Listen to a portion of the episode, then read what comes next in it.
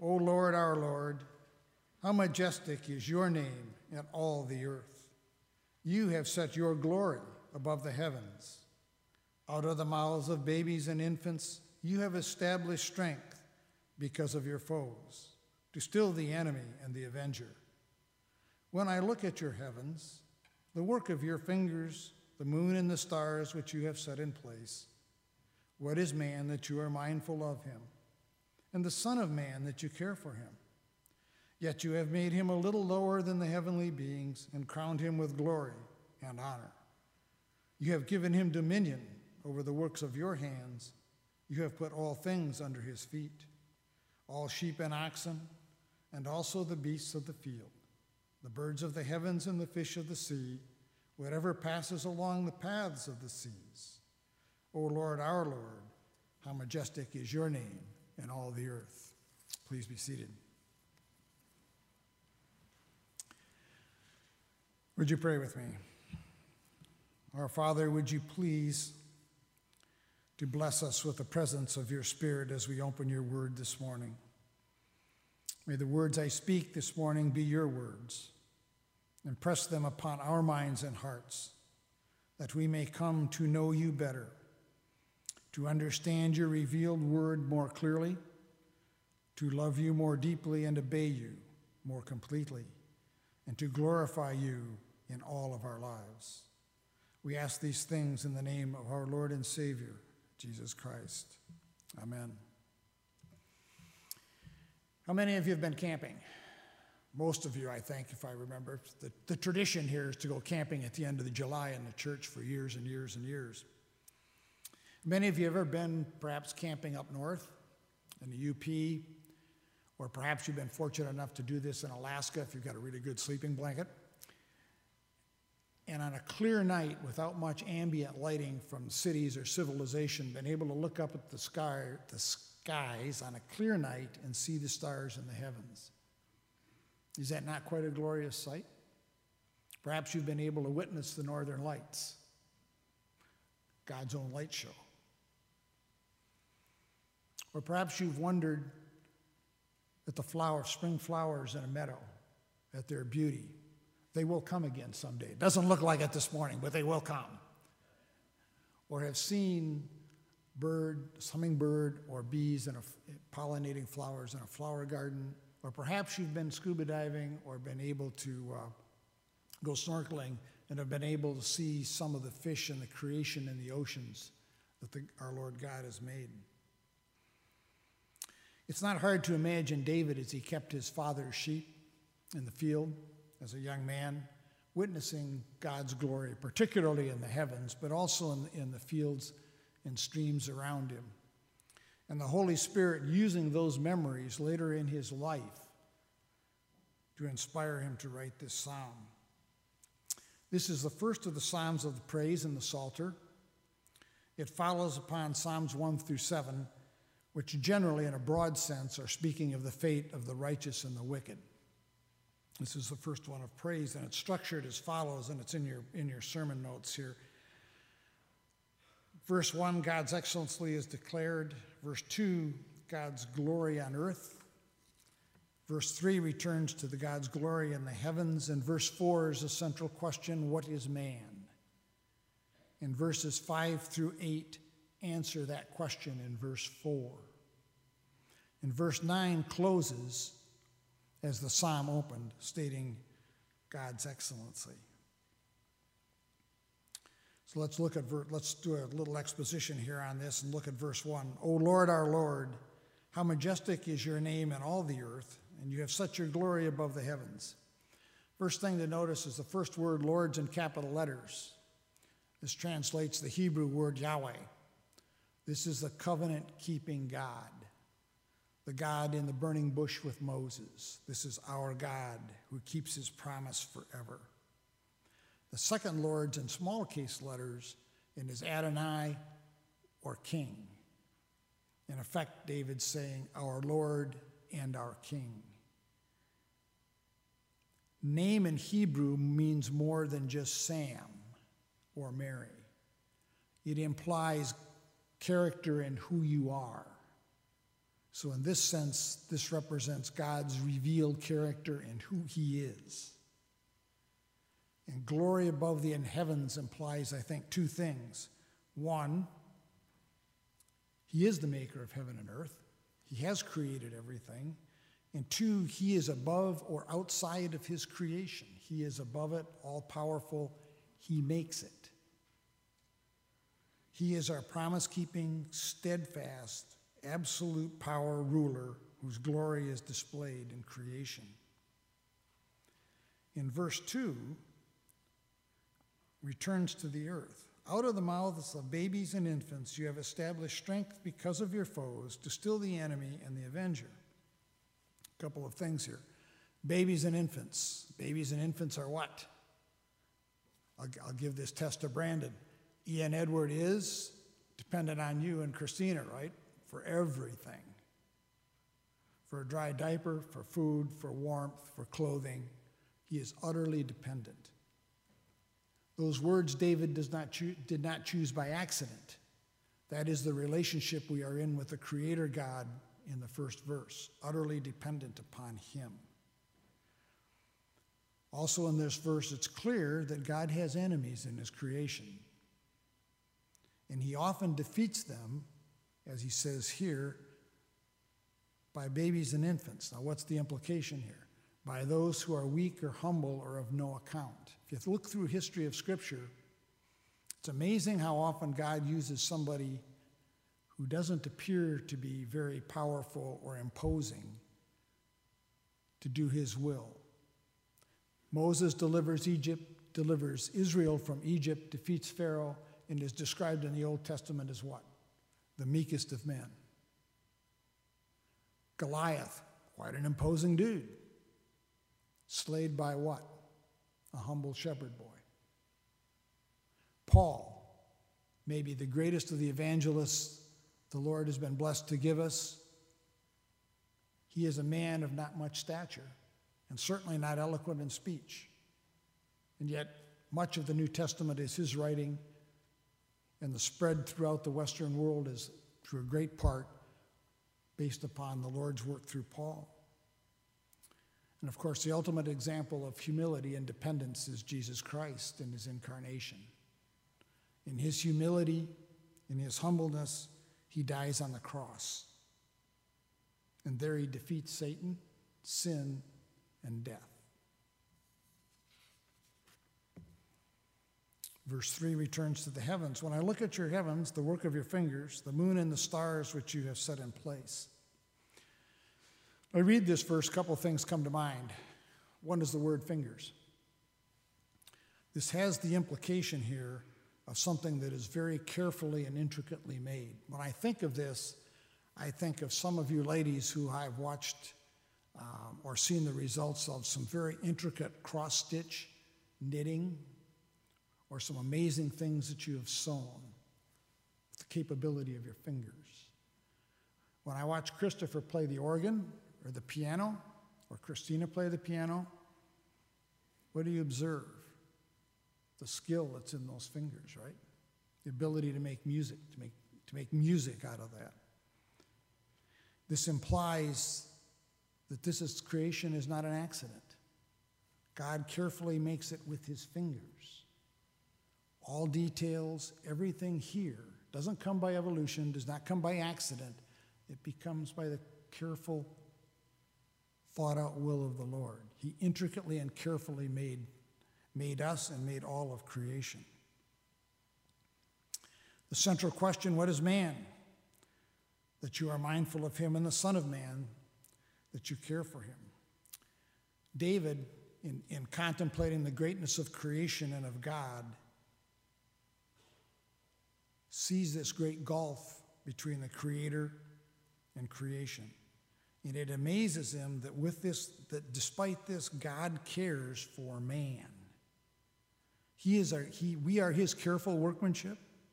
He cares for us. It's written that not a hair of our head, and most of my hairs have fallen out, by the way, but the hairs of our head do not fall without he knows it. It implies from the, from the previous verse that careful orchestrating of everything in this universe and in his creation. and his care for us. In verse 5 through 8, proceed to answer this question. You have made him a little lower than the heavenly beings and crowned him with glory and honor. You have given him dominion over the works of your hands. You have put all things under his feet, all sheep and oxen, and also the beasts of the field, the birds of the heavens and the fish of the sea, whatever passes along the paths of the sea. In summary, you and I are the pinnacle of his creation. We are made in his image.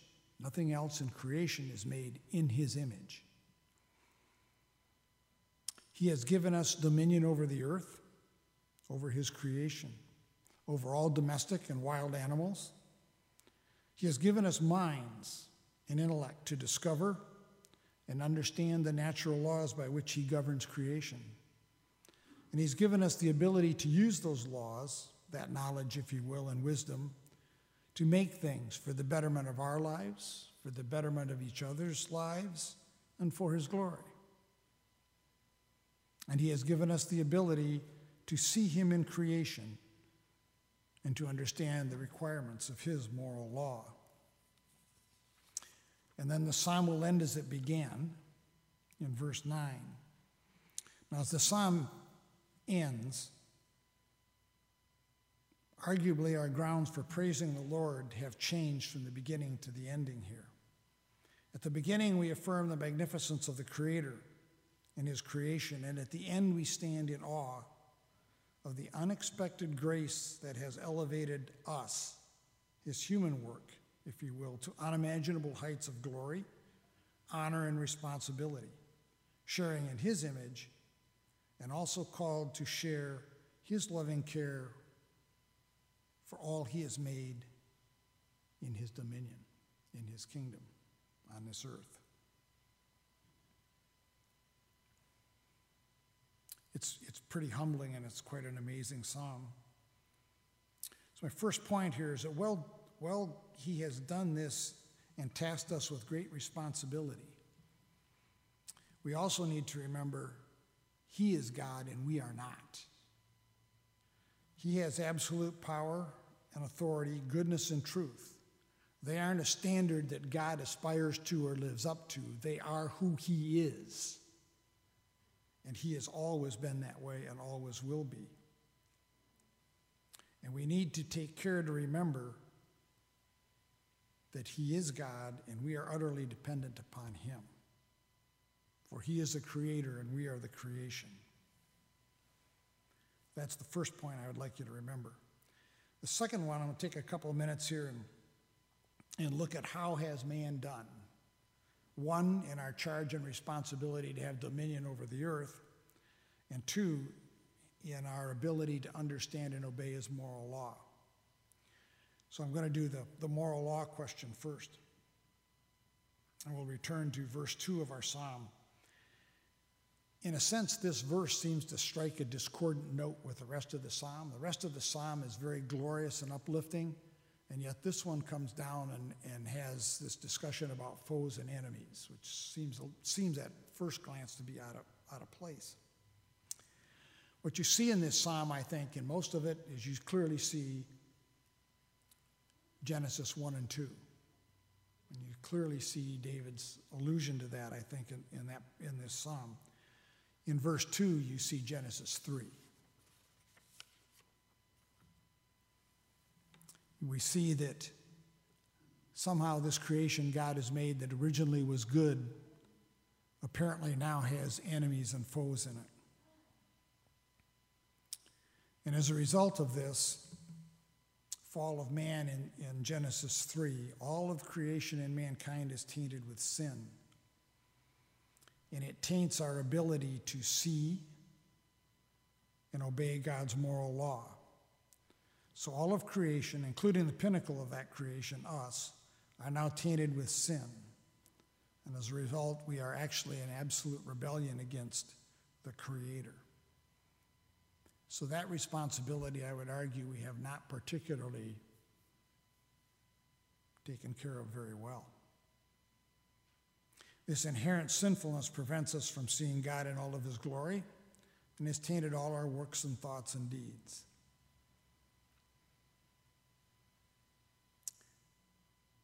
and this has affected, as I'll point out in a few minutes, how we've, how we've met this second obligation God has given us, or the third one, which is to have dominion over the earth.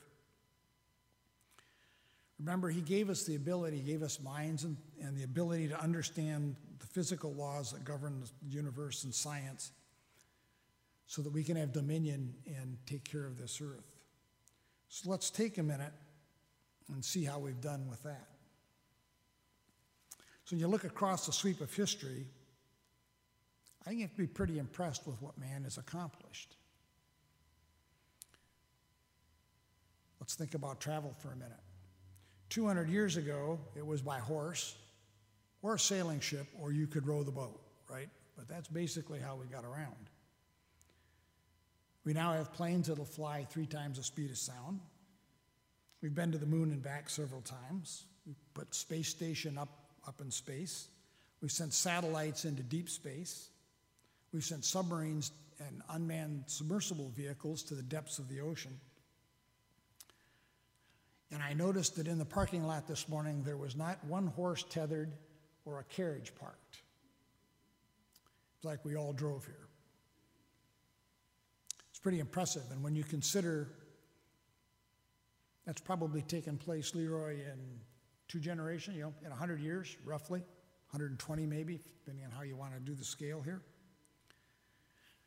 Let's, let's think about medicine and biology for a minute. Most of us, Dr. Sturm and I were having a discussion this morning about how, how much bigger people are today than they were a couple hundred years ago. How much longer our life expectancy is in the Western world. Think about disease. When I was a kid, polio was a real thing. Some, there might be young people here who don't know what polio is. 200 years ago, smallpox epidemic went through the city of Boston and wiped out half the people in one winter. Have any of you seen, maybe excluding Dr. Stern, the doctors in the audience for a minute, have any of you seen a smallpox case? Never. It's virtually gone because of our advancements in medicine. Penicillin, antibiotics, think how many people that saved. And I know for a fact there are several of us in here who have an artificial knee, a replaced hip, a replaced shoulder, right? Those, those things are relatively common. Or think about a heart transplant. When I was a kid, I remember Dr. Christian Barnard when he did the first one, and the patient lived, and everybody was amazed. Organ transplants today are, I'm not saying they're routine and it's not a big deal, but they're relatively common. All this because of what we have been able to learn and observe about God's laws and his physical universe. Perhaps our greatest advancement is the Psalms. Let's talk about agriculture a minute. We have dominion over plants and animals. I give you a test. What might be the greatest invention in the world? Put your phones away because that isn't the answer to the question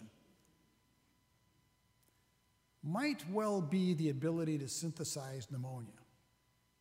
Um, not pneumonia, ammonia. That's okay. That's an engineer, right? Can't spell. And I can't. So you ask me, well, why is ammonia important? Well, the answer to that question is ammonia is NH3. And you say, well, what's that mean? That's the chemical formula. What's important is nitrogen. Because once you have NH3, then you can split the nitrogen off. What do you do with nitrogen? You make fertilizer out of it. So it's been estimated that the amount of naturally occurring nitrogen in the world, so you know, from animal waste, human waste, whatever, if we could perfectly harvest it all, we probably could fertilize enough land and crops to feed about 3 billion people. Now you can take your phone out Google the current world population. The answer this morning is 7.9 something billion. Now, I won't argue that there are people who are hungry in this world, but if you just think about that in scale, that's, we're feeding about three times what nature would provide. How do we do that? because of the wisdom and the knowledge and the insight that the Lord has given us. And all of you got one of these, I know you do. This thing's pretty amazing. In about 20 years, these things have become so you can hold them on your hand. I can get detailed directions to my granddaughter's house in Chicago, right? And it'll, and it'll take me right up to the curb. I can order my groceries and have them delivered. I got books and the scriptures on here. I can track the weather. I can see the radar and the weather move across the state. I can communicate face to face with anyone in the world. When our grandson was in India for two years as a missionary, excluding the time difference, which was brutal, we could FaceTime with him. Now, think about that. 30 years ago, you'd be lucky to get a call through to India, right? Let alone the ability to, to talk to him and see him in real time.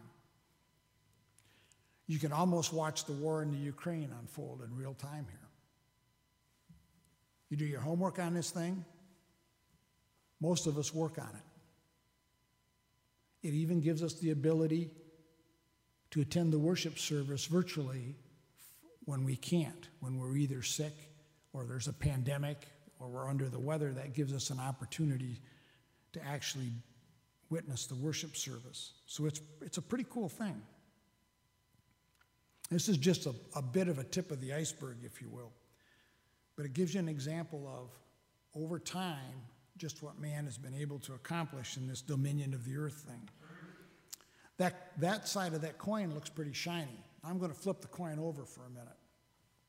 Let's look at the other side. The same chemistry that gives us nitrogen and, and pesticides also we use for chemical and biological weapons. And some of the effect of the pesticides long term hasn't really been great.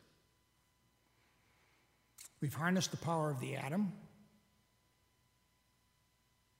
some for good and some not.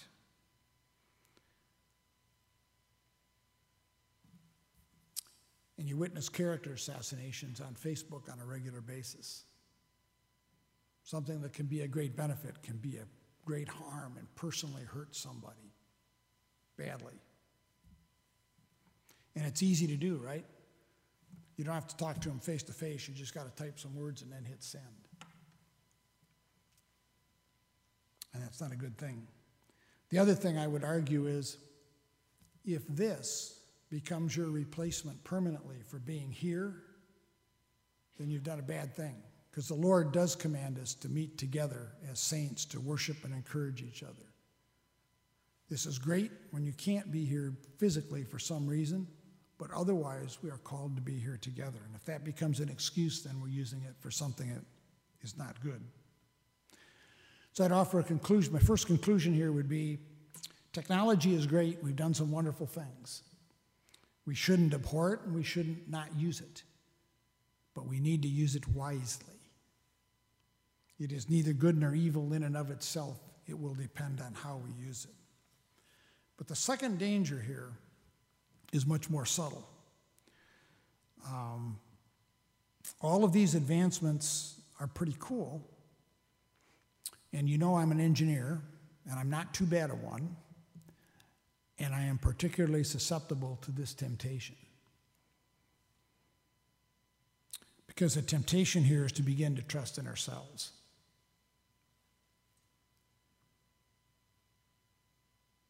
Among many technologists in the world today, when you read some of their books and some of their thoughts, many of them are of the opinion we don't need God. If they even, if they even acknowledge there is one, that we don't need him because we can figure this out. Look at what we've done with medicine. Look at what we've done with travel. We can solve any problem. Just put 12 geeks in a computer in a room, let them run in a lab for a little while, and then come back in a while and they'll have the problem solved. And indeed, that's been the case many times in history.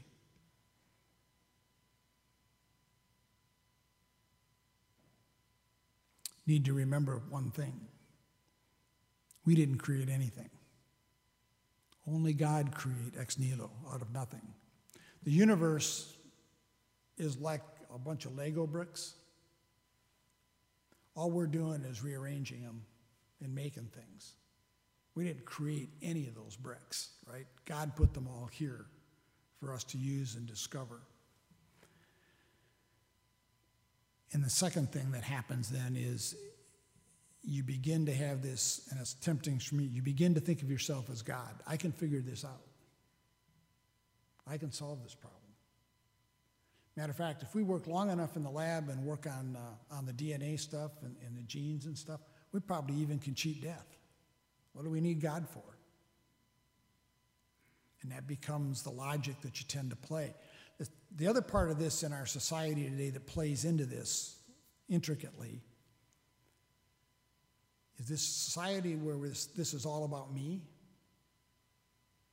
Right? We, we, for, we, we walk away from this truth that we are utterly dependent upon God. This is about me. This and my confidence in that technology make it very easy for me to make myself God. have that temptation to make myself my own idol. We cannot, we are not God. We cannot solve our most fundamental problem. And our most fundamental problem is how to be reconciled to God the Father. Technology isn't going to fix that problem. I can't fix that problem. Ed can't fix that problem for me. Only Jesus Christ can fix that problem. With that, I want to return to the psalm for just a minute for my last point. When you read Martin Luther's commentary in his teachings on this psalm, he will argue that it is a messianic psalm, and I think he is right.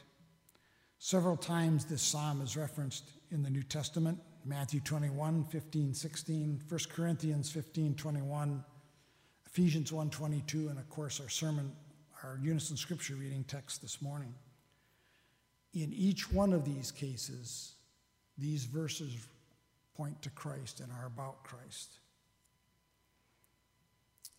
In his incarnation, Father made Christ a little lower than the heavenly beings, and in his weakness and humility, he suffered and died on the cross for my sins and for yours. And he has risen and he sits at the right hand of God the Father. He has made it possible for us to be reconciled to the Father, to overcome the curse of Genesis 3, and to be at peace with the Father. He's done all this through God's grace and His love. And God has kept His covenant promise to bruise the son's heel, but to crush the snake's head. The Lord has kept that promise since the beginning.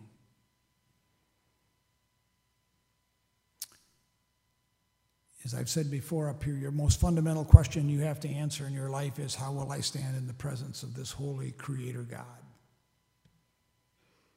And we can only stand there clothed in Christ's righteousness.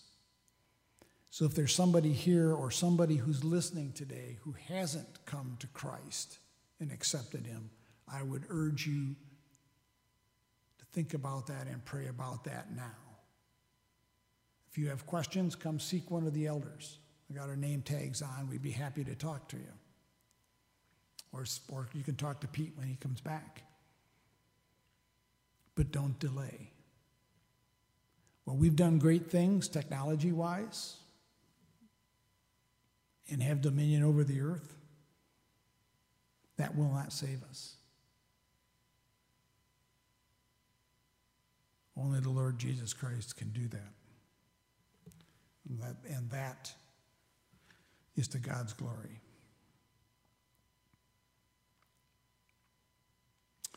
Would you pray with me? Our Father, grant us the wisdom to use your gifts of science and technology wisely for the good of your creation, for the good of your fellow man, for our fellow man, and for your glory. May we never come to rely upon our creations or ourselves. Help us always to remember that you are the great God and we are utterly dependent upon you for all of our wisdom, our knowledge, and most of all, for the faith that saves us. Help us, Father, to be faithful and wise servants and to live our lives to your glory. Amen. Would you please stand and join me in singing our final hymn, In Christ Alone?